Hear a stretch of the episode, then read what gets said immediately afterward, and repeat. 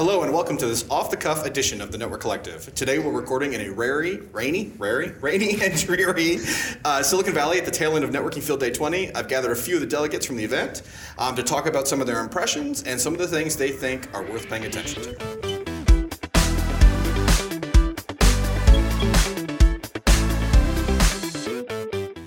Before jumping in, I think it would be a good idea to know who is sitting around the table here, which is not virtual today. It's actually physical. It's quite nice, actually, since we're all in the same spot. Uh, so we're going to take a second just let everyone introduce themselves. Why don't we start with you, Richard? Uh, well, hi everyone. My name is Richard McIntosh. Uh, you can find me on Twitter at 802TopHat. Uh, I'm a CWNE number uh, 295 uh, with a background in network engineering and particularly a passion for wireless. Awesome.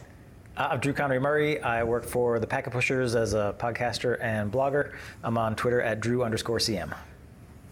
Hi, uh, my name is Ryan Gleason. Uh, you can find me on Twitter at Bytes of Cloud. Uh, Bytes, Bytes of Cloud. That's B Y T E S. Um, I do some uh, blogging on the side when uh, when I find some time from my day job as a as a network engineer. Hi, my name is Mario Gingras. You can find me on Twitter at G-I-N-G-M-A-R and on my neglected blog at gingmar.wordpress.com. Currently network wireless admin for a major video editor, been in the network industry for the last 20 years. I'm Nick Shoemaker. You can find me at Twitter at, at nshoe18.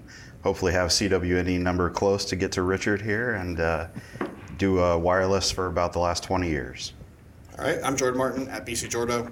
Uh, you guys know where to find me hear, me from, hear from me all the time. So one of the big themes of this event was uh, analytics, visibility, and monitoring. Um, it seemed like just about everybody was talking to us about it, whether that was their whole job or their whole product was that, or it was they did this and analytics and visibility. Uh, so what what really kind of like piqued your interest or, or was something that caught your attention as it related to analytics?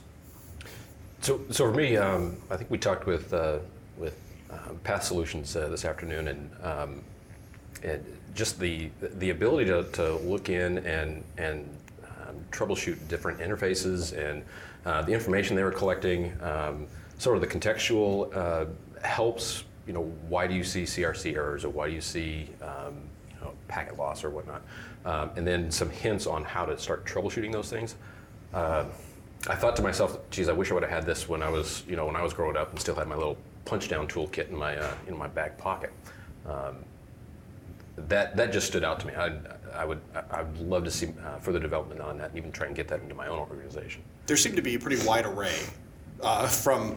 I mean, you mentioned Path Solutions, which seem to be uh, at least what I'm familiar with from a monitoring platform. You know, the days of monitoring SNMP and, and you know, kind of pulling in lots of statistics, and they did it well. Um, and they did it a bit differently than I've seen in the past. So it's not, not, trying to like pigeonhole them as you know this particular you know thing, um, but it kind of went to the other spectrum as well because we, we had a presentation I thought was pretty good uh, from Extreme right on on machine learning and how they're using that level of analytics. And it's really funny as I was sitting there in presentation, I had a snarky tweet all ready to go. I was just ready to go about how machine learning is almost always just baseline analytics. Like that's just almost what it is. And then then they schooled us for about 60 minutes on what they were doing with machine learning specifically, and that was a phenomenal presentation about how they use machine learning to learn about how the how the network actually runs, and uh, and to use heuristics to find. Uh, variations that are actual variations, not just based off of baseline, but anomalous behavior. I thought that was really interesting. And Nyansa presented us basically the same same thing as for IoT monitoring, try to figure out okay why is that IoT device should do, and if it kind of derail from it and do something else. And Extreme was about basically the same the same thing. But what I really liked about Extreme that they really went to and, and explained to us how they applied the um, that how they, they already define how to, to, to recognize the, uh, the, the, the, basically the, the, process of their machine learning, and it was really impressive and just mind blowing. Well, it was it was even interesting to see how, or to listen to how these different vendors decided how they're going to collect the analytics. Right? Are you, are you still going to use this old tried and true SNMP, um, you know, walk, and then um, uh, or are we going to start leveraging uh, telemetry data and and uh, there, I don't know. It seemed like we're moving that way toward toward telemetry, but uh, but there was a pretty compelling argument just to stick around with. Uh, There's still with SNMP. SNMP and NetFlow right. and syslog going right. on. Yeah, a lot. Well, and you know, like we we had asked Extreme at one point, you know, are you taking SIEM data and all that kind of stuff, and how are you doing that? I mean, there's a lot of guys starting to do that now, but just the and I appreciated them calling it machine learning and not AI because I think that's still Well, they tripped that's up a there, big right? one time they did it once we caught him. yeah. But I mean, but that's still the big fight, right? Is it machine learning or is it? And it is machine learning because the machines are talking to you know it is Skynet, right?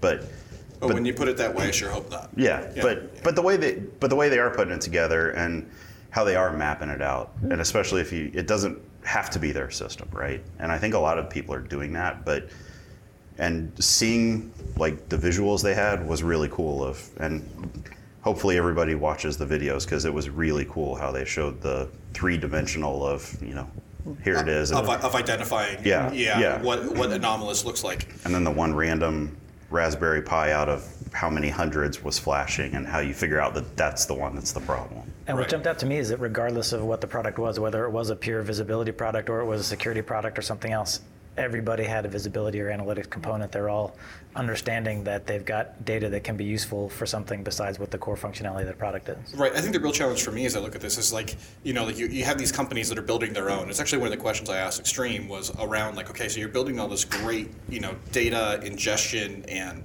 you know, can, can I do something with that? But can, can I do something with other people's data too? Because the chances of me Yeah. running a homogeneous network is unlikely. I've got other devices that I'm going to want to apply this to. Yeah. And luckily their answer was yes. They gave the right answer. They're, they are ingesting other people's other people's data. But we see a lot of vendors who are building these these networks where the analytics are one of the features, and they try to keep it like closed down because you're only going to get this level of analytics if you go with us. Um, which I mean, there's good reason for that. I don't want to like pick on them saying like it's a bad thing. It's a lot easier when you have control of the entire system to build something where you can ingest that data. But the the other side of that is is that okay, so what happens when I choose to run another vendor's firewall or another vendor's load balancer or another vendor, whatever, right? And like you meet 80% of my needs, but I need something over here, and now that's not part of this, you know. So I, it's really interesting to watch the difference between companies who are building analytics products that are not tied to a vendor compared to analytics products that are tied to a vendor. And it seems like the ones that are tied to a vendor, someone who's providing hardware, seem to actually be a little bit more advanced. They seem to have features that maybe the, the general purpose ones just aren't there yet because the general purpose ones have to do it in a very broad sense. Oh, but also, do I have to? And and this is one of the big things that I kind of like about. I, mean, I think Extreme had it, but I don't necessarily have to put a sensor somewhere on the network to find that stuff, right? So there are some companies that are doing that. That I've got to have some sort of sensor sitting there, monitoring. And why do I want more devices then that I have to, you know, monitor just to capture that data? Right, but Extreme's bread and butter, their history has been around these analytics. Absolutely. You know, they're the NFL partner for analytics, and they are very proud about saying that.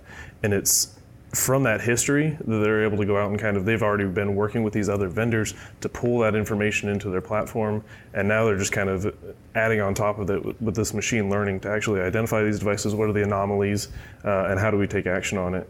Absolutely. One thing that jumped out to me is that when we would ask a vendor about integrating with third parties, the magic answer from everybody was API.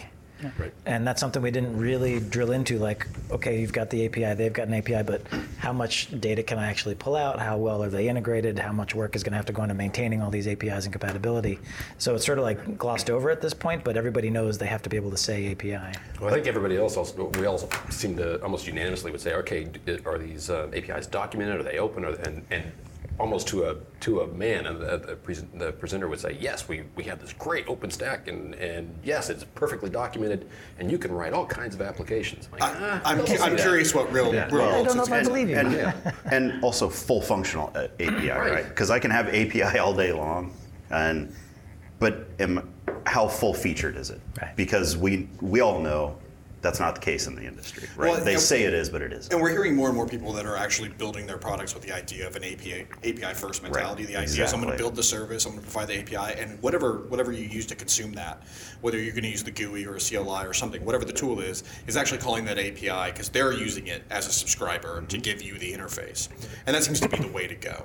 The thing that I'm finding is that like we have all these vendors writing completely bespoke APIs, right? There, there's not there's not like a standard or any way for these things to interop with each other, and so integrations are based completely on which companies like each other and which ones don't fight each other for business, you know, share or market share or business value or whatever. Um, and so, like, I, I really think there's a huge gap in the market there.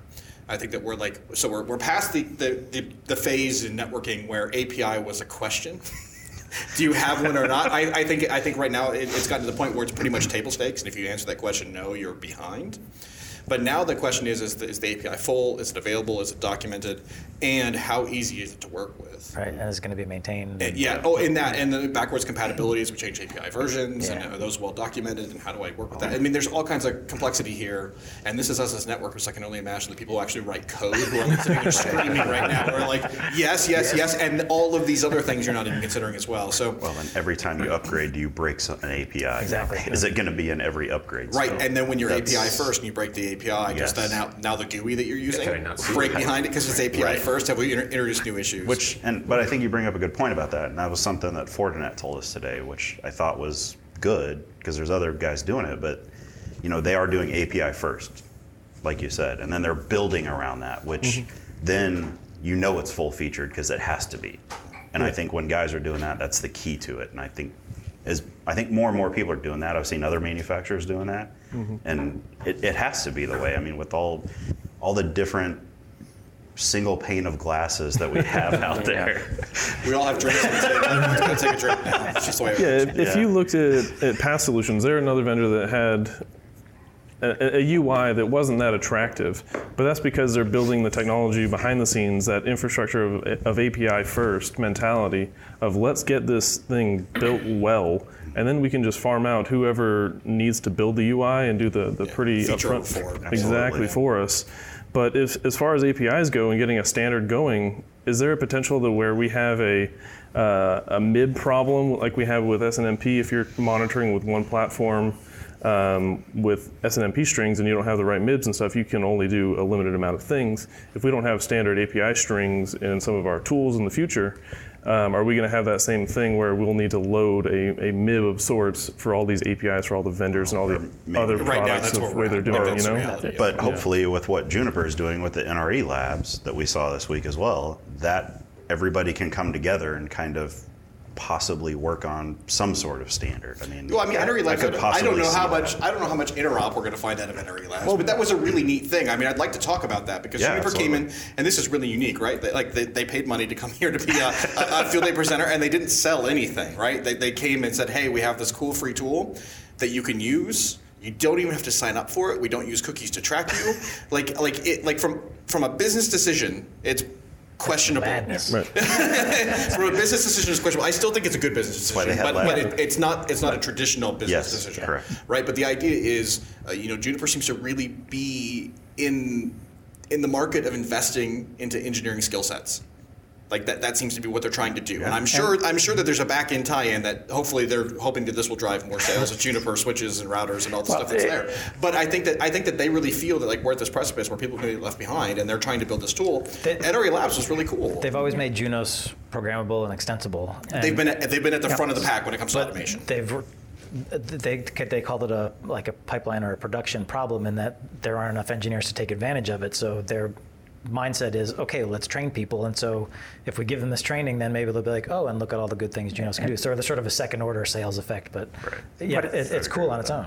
What is great about the platform is that because I, I think that I might not be the only one, is I try to, hey, let's let's try, let's look at that API thing in Python and RESTful, and then you start to go to Google. Oh, you need to install this, and you need to install that, and this, and compile, and it's this. Hey, it's on a website. I click, and I type.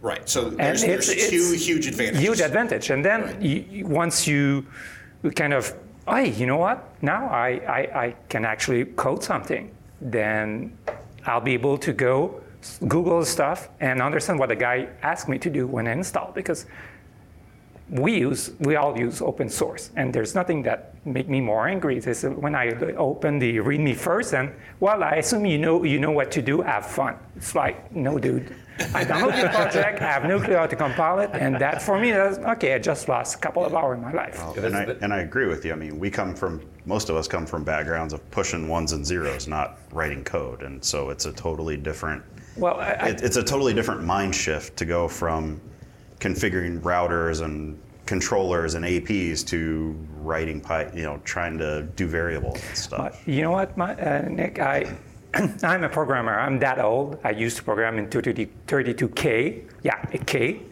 And my last code that I actually wrote was in VB3. So, you know, there's water kind of flown be on, be, uh, under the bridge since then. Those, So- those skills still have have your atrophied a bit. I do. Okay. I, I do. I, I've kept a couple. So if you're not familiar with NRE Labs, I think it'd be good to have a little bit of an Yeah. explanation of what they're Yes. doing. So the the first thing is it's it's a website. The website essentially is a lab.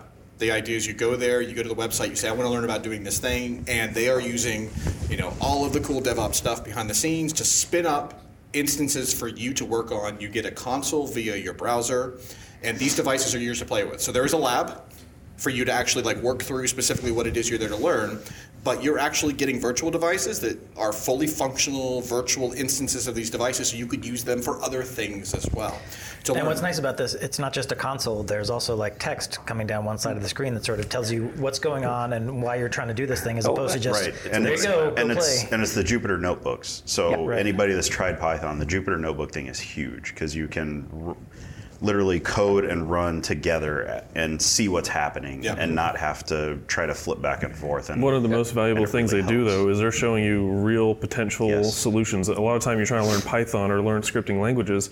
You're going your hello worlds or some thing that makes lists and variables or whatever. And sure, it's a good to have that foundation, but here you're learning that, that foundation in what network engineers and what we're actually going to be using the products and tools for. Right. I always i always thought like just a shout out to kirk byers. Like he does a, a python for network engineers course. Where Yep. like he kind of puts the context around learning python around things that you would actually use it for Yep. which i always thought was amazing. This is just another step beyond that because it's not like okay here's the here's you know here's your python interpreter and i'm going to give you here's your cdp neighbors and do something with it. This is actually i'm going to go on the device and do it. What, what also is nice, and this is, it's, there is, there's section, and you know, they talk about Junos, was there, there's, there's ex- exercises that are really based on their, um, what is it? I don't remember the exact, but it starts by J something, so I guess it's Juniper, uh, Juniper stuff. But they have a section that they say this is open, and in fact, that's true because it's it's it's not they're not using NetMiko, but they're using whatever the other. other- Napalm. They- they're using yeah, Napalm, they're using so- all kinds of different tools. So tools. basically, with Guacamole, that, all you can you can run it on anything, and Yeah. this is this is great, and you know it's it's free, and that's what. the Well, yeah, and it's and it's free in all senses because Yeah. again, like a lot of times you get offered something free and you have to sell your soul to get it. Yeah. Right? Like like this is this is this is not that. Like you literally go to the page and say I want to learn something, you go do it. There's no email collection. There's hmm. nothing like that. Um, so I mean, it, it's, it's just a fantastic resource. If you haven't checked it out yet, you absolutely should go check out Yes. NRE Labs. and our Um, labs. One other, one Google. other thing is, is, you know, I'm glad this conversation came up because this is like these online tools that some of these vendors are putting out are really one of the best kept secrets I think out in, in IT. Right? It, it took me a long time to learn about like dcloud and DevNet and all that stuff. Right. And now, um, you know, Juniper comes in and says, "Hey, we're gonna we're gonna buy this time slot so we can we can talk to we can talk to Tech Field Day or Network Field Day and." They're not telling you anything except, hey, go and try these labs that we would love for you guys to actually pick up some skills. And this is all like, you know, digital transformation and you got to start with your career and, and to push technology along in your enterprise. Right. Do you remember a couple? Well, it's, it's more than a couple of years ago. Juniper kind of came out with that web thing that you could emulate stuff on, on the web, and everybody burned them down because it was costing a, a lot of money to do it. And then at the time, we were all running our stuff on GNS3, and then Cisco came in with that VIRL stuff. And now they, they I think that this is exactly what I would have loved to have about 10 years ago to learn Juniper because it's, it's free, it's simple. You, you just log, you do your stuff, and that's it. Right, and, and you said learn Juniper, but it's not even really about learning Juniper. No, like, in that like, case, it's- you, you can if you want to, because you're Yeah. going to have a you know a, a, a- QFX. a- yeah, Yeah. a QFX uh, V or whatever that's there. It's programming for networkers, exactly like Yeah, you said. right. Uh, It's- yeah. taking a network engineer, and because that's, and and I tell everybody in my organization that I deal with, the the engineers that we bring along, I'm like, you realize life's changing, right? You have to learn this stuff, or you're not going to have a job in the next three years. Right. I mean, without a doubt. I don't know about the time frame, but we will. Five it's years. changing. I don't. Ten I don't know. I'm not. It, it could be one year. I have no idea. years. But it's you know it's one of these I, I, crystal we're balls are jobs. Yeah. right. But but the reality is is that obviously the industry is moving this way, and it, you know like it, there's all kinds of implications, and that's a whole thing for another show about the implications of the changing you know landscape Yes. of, of networking. But if you're a network engineer, you should at least be getting yourself familiar with these concepts. Even if you're not using them every day in your job, you need to be going this direction, and this is just a good resource for that. I want to shift gears a little bit here. Um, one of the other big themes that happened this week is SD-WAN, which I'm sure we're all around this table just super surprised that SD-WAN was a thing at Networking Field Day. Yes. Where did that come from? Did anybody ever hear about that? right? So, you know, one of the most hyped technology of the past few years, right? So we had a few vendors here talking about SD-WAN. Um, did you guys have any impressions from the companies who talked about SD-WAN? We had a couple of them come in and chat with us. Did you have any thoughts? I was um, about um. Uh, the, the, this morning it was um, Fortinet. Fortinet. Yeah, thank you. I was I was looking for the first.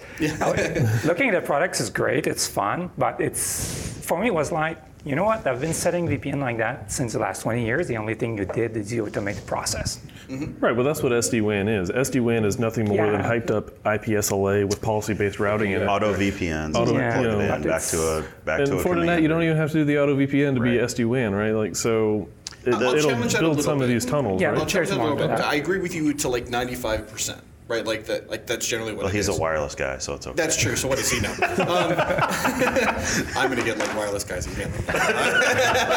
um, but uh, it, the difference is a controller, and I think this is probably why wireless guys have a harder time understanding why this is different for us, right? Is, is we've had controller-based networks in wireless for quite some time. It's a model that's very well proven out in in wired campus WAN networks, data center networks. This is a relatively uh, you know, I won't say new, but it's a forming topic, right? It's an idea that we're really getting familiar with. We're starting to see implemented, and It's Flex Connect for WANs. Yeah, That's a But you know one. what? In, I, in the I, case, I know, I know. But, but but the difference here is, you know, we're used to a world where every device has this, you know, this very closeted view of the network. I only see the network as myself. And SD-WAN now says, okay, well, we see the network as a whole, and all this data gets reported back to the controller so that we can treat the network as a whole. It's not just configuration; it's then also adjustment and all that. So we have these routing protocols that try to interact with each other, and we try to guess at the state of a link. And we've had a very hard time adjusting to things like brownouts. I think uh, the guys from 128 said uh, said broken, not dead, or something like that Right, today. right, like they, right. they had a, they, Broken but not dead, yeah. Broken but not dead. The idea that hey, I, I'm dropping five percent on my packets. Well, five percent of the packets may not down my routing protocol. If it doesn't down my routing protocol, I'm still routing over that link because I've told it it's my primary link, and I don't really have any other thing to measure whether or not that, that link is giving me the performance that I need. And SD-WAN, and while we've we've had the ability, it's been complex to have that ability implemented in networks with a bunch of autonomous systems that have to talk to each other. So when we add the controller, it adds a lot of simplicity around configuring that network as a whole concept. And so that's where I would disagree. There's a lot of the same technologies, but a bit different point of view on the network that allows us to do some things a lot easier. I think the other key piece is that application identification, and then you can build policy around specific individual applications, not just the performance of a link. Yeah, agreed. I mean, we've had again, uh, we've had that, We've right? had that, but but but, the- but the when you get into like policy-based routing, Yeah. so let's talk about policy-based routing. I now have to make the far end act in, you know, in unison with this end. So it's not just the egress path; I've got to affect the ingress ingress path to go the same way. Right. And those things aren't stateful. It's not like when it gets to the other side, it says, "Oh, this is application. I know I have to send it back this way because it came in on this link." No, no, no, no, no. It's going to follow the routing table unless I also implement some sort of you know PBR policy on the far end as well. That's great with two routers. Do that on fifty. Well, and like it gets That's- really, really hard. That's having to basically that what I traffic. what I asked because their their, their solution of auto auto VPN will work great if, if you have the FortiManager. Otherwise, if you have let's say that you have your 20 some odd boxes and you didn't buy FortiManager for whatever reason, then those 40 those 20 boxes are just island and you'll have to configure them one to one.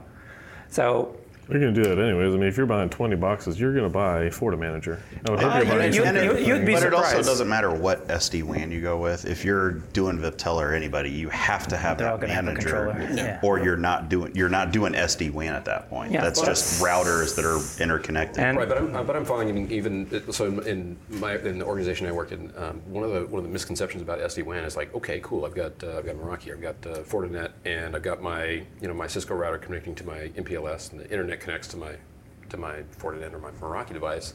So I'm I'm 100% SD WAN ready to go. And so some of my questions about uh, uh, to Fortinet today were about you know about architecture and how and how you make those decisions about how do you forward how do you forward traffic um, based on this policy that you're pushing out. and and SD WAN is I think is, is becoming a lot more complicated than just putting on you know PBR on the on your on your egress device to make these decisions, right? Right. There, there- I mean, there's a lot to do with detection, like Yeah, outage detection. That, that's one of the more challenging things that happens, you know, differently on the different types of devices. Yeah, The other- a little bit my, about my impression, Especially traffic, right? Because we're doing so much Skype on the desktop, and, and what do I do with it? yeah. My impression with Fortinet is actually I was actually rather impressed, and the reason why I Yep. say that is because I think, as far as I know, I could be completely wrong on this. I've been following this space for a few years. They're like the newest. like they they've not been doing SD WAN for a long time. Like they entered a very congested market. And they already had a foothold because they had all their devices already Yeah, out, right? And they, they enabled it on devices that already existed, so it's not like you had to go, you know, go sell a bunch of new stuff. Um, but but the reality is, I didn't know how refined their product would be because of the fact like they just entered, and I don't think they bought, like I don't think they acquired anything. Like I don't, No, I don't, it's like it is out. right? And so considering that they've been in the market for like measured in months, as compared to some of these other people who've been measured in years. Yeah, but they, they already had all the all, all all the pieces because they were doing IPsec VPN for like ever. The only thing that they need to do is try to figure out to hey let's let's let's do Right. that all together. So my take is, I was surprised that uh, they were as far as long as they are. I still think there's more room to grow. I think there's some gaps compared to some of the more refined SD-WAN solutions that are out there. Agreed. But like, I now see why everyone's taking them seriously. Like, I, I now see why everyone's taking them Yeah, seriously because they have a huge already installed base. And they seem really serious about getting the feature set in there to a way that's acceptable as an SD-WAN play. and they basically said, you know what, you you already have Fortinet, you you have the upgrade, hey, you have SD-WAN. That's it. I, th- I think the thing they have to fix, and I think a lot of us were talking about, is just some of the f- FUD that they're putting. Like comparing, I mean, yeah, I you know, mean, so and, and we all know what third party tests are like, right? Mm-hmm. But when you're touting your third party and then you look at who they're against, and you never saw Silver Peak, you never saw Viptela. and some of that may be under their control, and some of that may not Absolutely, be. I right? agree. Like, yeah. But but still, if you're touting yourself as this, we've got this amazing SD WAN, and I do think it's really good stuff. But if you're out there doing that, you've got to show against those guys because Yeah, you're you're never going to make a foothold if you don't. I, I kind of had this at their SSL decryption number, right? Like as, Right. They, as they were talking about it, and they said, You mean the one that at one side was Yeah, so I forty mean- percent and one side that, that SSL decryption actually improved performance. Not quite sure how that happens, right? But but you know, like they, they quoted numbers just like everybody else, but it was, oh yeah, we're going to quote numbers in the best possible circumstances, and then the next slide put up a slide that where there was, you know, where the the, the first slide is, hey, yeah, we only have 17%, you know, When Performance degradation. performance degradation, But it was which is a 40 really impressive number. And then they go, and everybody else has like 70%, and the next slide has them like near 50% performance degradation on one of the boxes that everybody would own. I'm like, Right. I, like Which I sort of got them come on, hammered by the by the delegates. Yeah, There yeah, was- they there was like- caught onto that pretty quickly. Math is one of our things. yeah, well then when the especially when you make these these really impressive claims. And then you give us actual data on the next slide. Like so, there's, there's one of two paths here. You either make the claim and move on, so that Right. you don't have let people like do the math for Right. you, or, or or live up to Well, the claim. and- that Just put that blackout Yeah, box up. and, it, and it's hard when you put two products side by side that one has a 40 something percent loss and the other one has a gain. It's like, whoa. Yeah, I, I'm not Let's- sure. Let's and go back to that I- slide I, a minute. I don't think I don't think they're alone. Like so, I, like when we Yeah, talk we about SSL encryption and firewall performance when you enable features. I mean, if you've been doing it. these for any Yep. period of time, you know Yeah. you lose performance the more features you add. You know that the specs that they quote yes.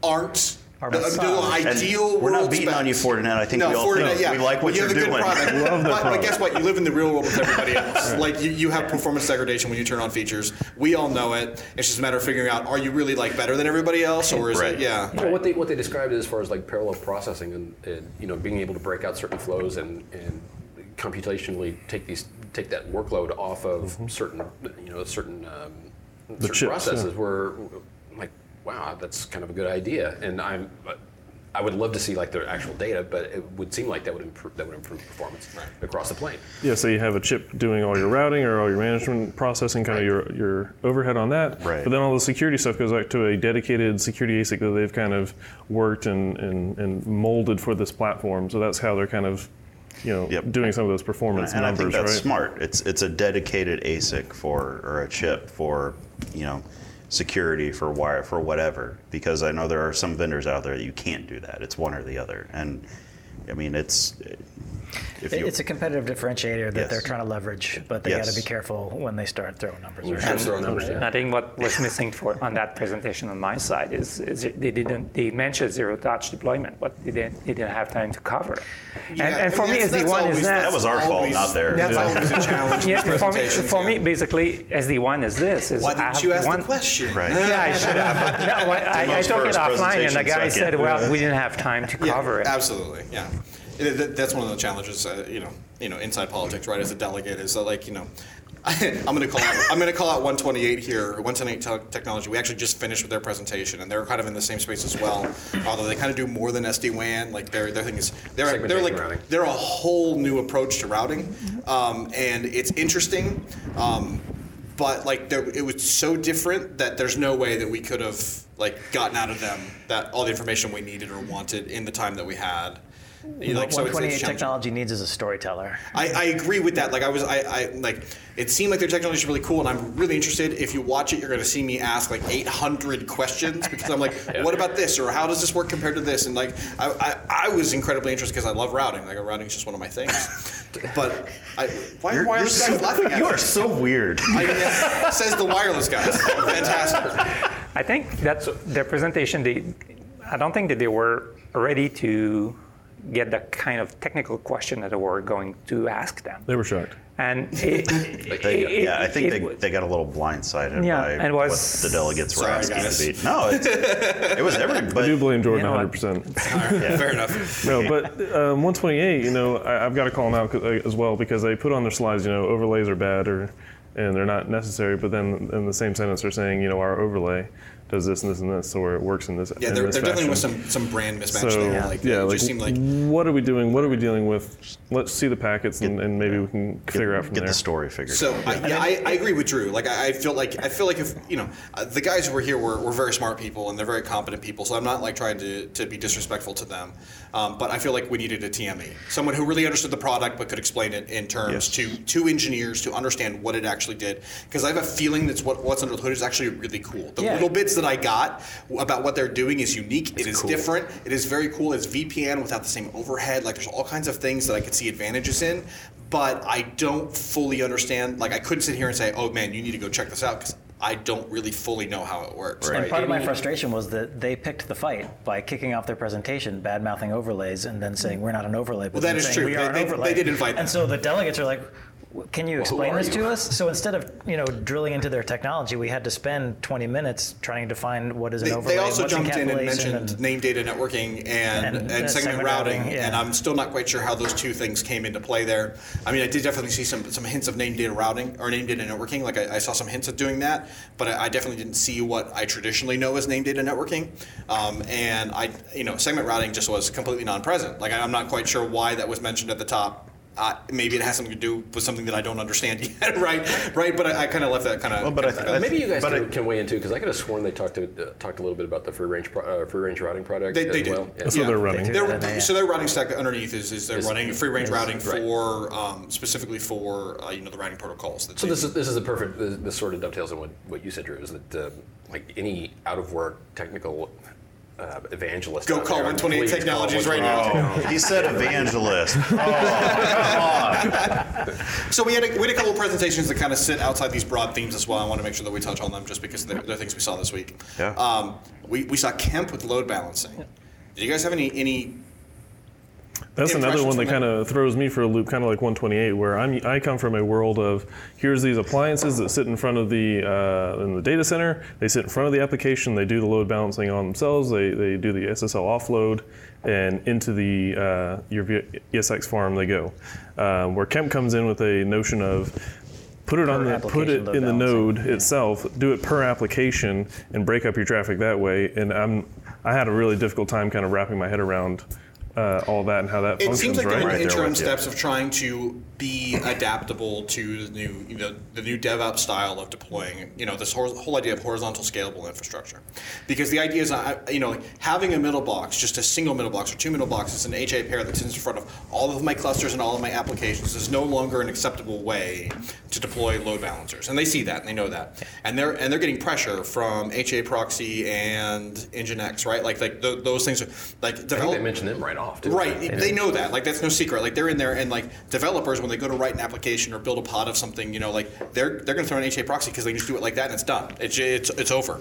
So you know, uh, Kemp is trying to reposition themselves to make sure that they, they remain relevant and are able to provide a firewall, a fully featured firewall, right, that's supported and all this stuff that has horizontal scalability. I just didn't feel like they were there yet.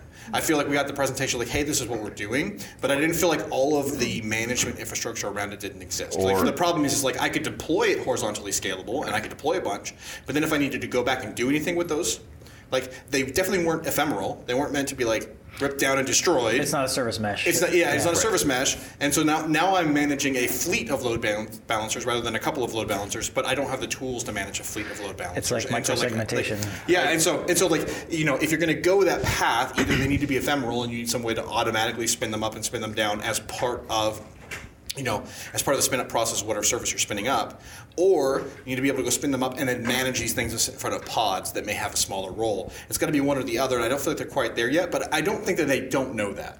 Like, they definitely didn't give me the impression they didn't know that. I felt like it was just like, okay, this is where we're at, this is what we're doing, we can do this today. And it's different than, like, I mean, you're not doing that with an F5 today. I don't know. so, so coming from like Richard, I mean, I don't come from that world, but just the story, right? I think they're in the same boat as 128 a little bit of that story needs to be refined a little bit more. Well, 'Cause it- yeah, it I'm was- filling in a lot of blanks for them here, right? Like, 'cause no, but not all that was in the presentation. and that was, yeah. and that was the problem. And Yeah. I, I think they, You guys they've got to send a commission check to Yeah, Jordan. I mean, I think they've got. By the way. I am not looking for TME jobs. So, all kinds Either of is stuff, Tom all Holland kinds of apparently, stuff because he got rolling. asked a couple Yeah. of times if he's willing to be in market this week. but but I think it's the same idea, right? There's it, there's really cool stuff, and they just don't know how to tell the story. Yeah, and I think And if you lose part the story, it's done. well, Right, so well, when you only have an hour or two, yeah, it's it's hard. Well, and what, what I found is, I mean, some, there were some times in my, in my background where I managed F5s and, and NetScalers and such, and, it, um, and so I come from that. All right, I got a pair, of uh, I got a pair of. Uh, Yeah, you've got the traditional load balancer environment, yeah. And and so um, one of the things that kind of threw me for a loop was when when the Kemp folks were, were talking about how okay, you can spin this up, and we're going to do application specific firewalls, and we're just going to have hundreds of thousands of them, uh, depending on how many applications you want to you want to balance. Um, I'm thinking, well, geez, man, if I'm that if I'm that network engineer, you know, sitting there going, how in the world am I going to manage all this stuff? And now you're t- now Kemp is telling me that I can go out to that particular virtual device and make changes there, and then I can come back to your centralized man, your quote unquote centralized management platform, and I can make changes here. Where is the source of truth?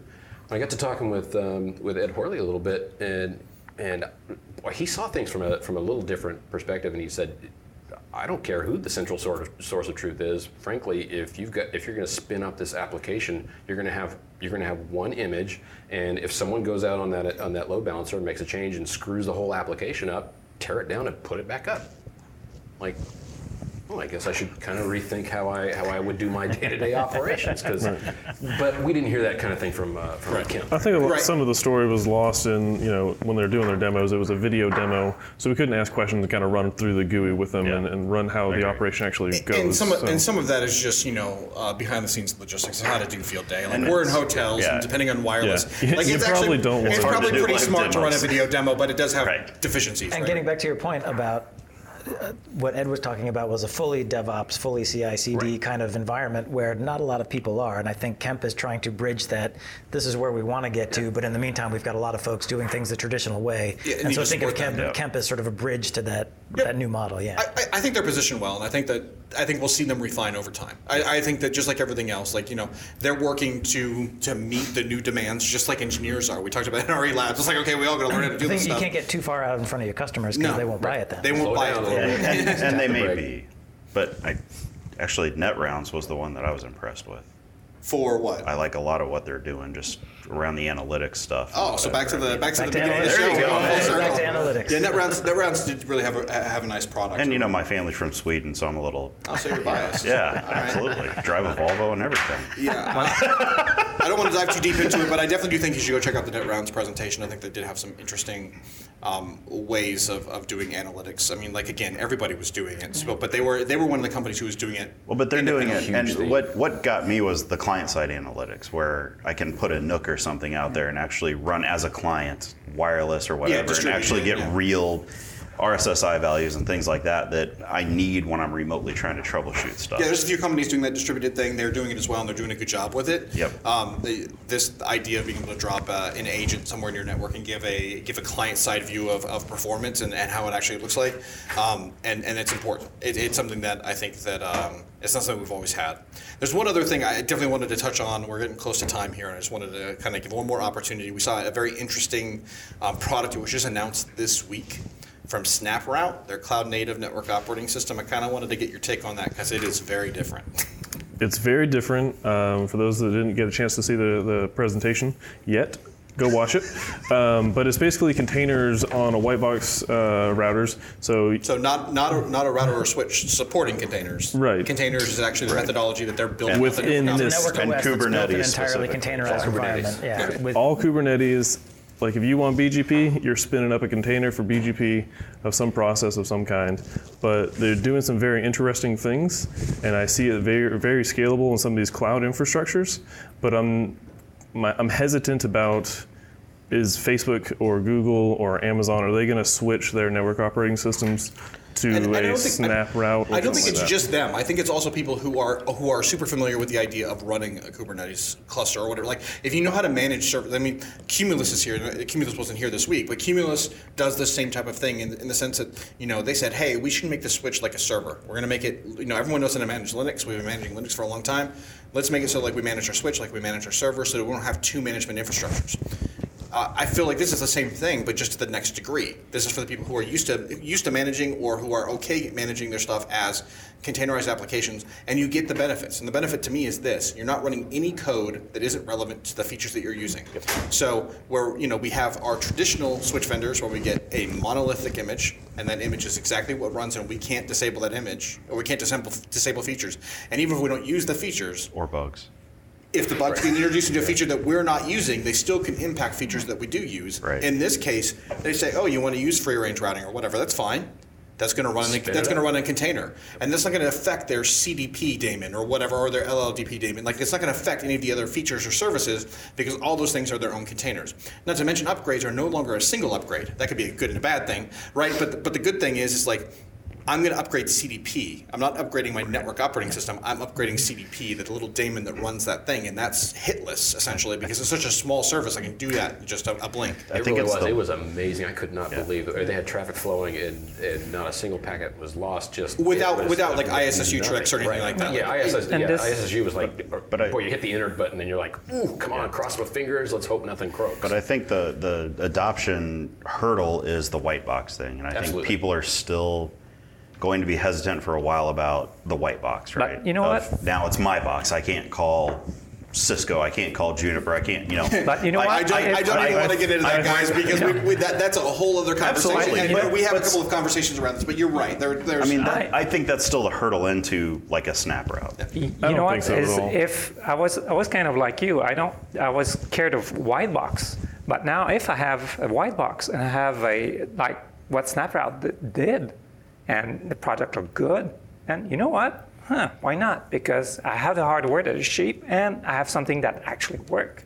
So that makes sense. Their target market is not the, the enterprise like that, like you're thinking, where I want to buy a Cisco data center and a Cisco router and all that stuff. I think that is cloud. No, I'm, I'm uh, thinking. I think am thinking they're, they're looking for those cloud, obviously, with I a cloud agree. network operating system, those cloud providers and those cloud services that, that want to have But- that scalability. But I agree with Jordan. I think they really are thinking, because I mean, they even said they're from Apple data center side, and that's what they came from, and it's Apple data center is a cloud. So yeah, so okay, Yeah, so I think it it'd is be definitely really- a cloud way of managing clouds. I don't, I don't know, I don't necessarily know that they're only marketing to cloud space. Like I think they're looking, they're saying this is a different way to manage networks. I think they see this as the future. They might very well be right. I just don't know. I don't know what the market is right now for something like that. No, there I, are- I just don't know. They might be wildly successful, and you all can point at me and laugh, right? hope I they just, are. I just don't know. I mean, I watch, you know, watching what Cumulus has done, and they've struggled to kind of get a footing in a lot of places, and that's easier than what SnapRoute is talking about. Like, the, it, it's it's more accessible than what SnapRoute is talking about. And I'm sure there are places that will look at the SnapRoute thing and say that's awesome, but I don't, you know, I, I don't know how many places that is. The but other- uh, but on other- that, I we really do have to close up here. We have to we have to finish up the episode. All our glasses are empty. All of our glasses are empty. It's time to hit the bar again. can- So all of this, all of this, you know, all of this is to say we are here, you know, um, at Tech Field Day. If, if you are unfamiliar and you've listened to the last 45 minutes of us talking about Tech Field Day, and you still haven't gone to the website, you need to techfieldday.com. Um, this was Network Networking Field Day 20. Um, all the videos are there. All that stuff is there. But this is the 20th iteration of Networking Field Day. So there's lots of other events to go back and look at. Um, absolutely fantastic content. Friends of the show. Um, so definitely need to go check them out. Thank you, Stephen and Tom. Yes, thank you, Yeah. Stephen and Tom, for a great you. event. It's always a good thing. Um, also, obviously, you're listening to Network Collective, but if you're just listening for the first time, um, we can be found everywhere. Our website is thenetworkcollective.com. Uh, all of our stuff is there. You can find us on iTunes uh, for all of our all of our past episodes if you want that delivered to you directly. Um, thanks to everyone around the table uh, for, for coming in and joining us on this episode, and uh, we will see everyone next time. Yeah, thanks for having us. Yeah, Thank you.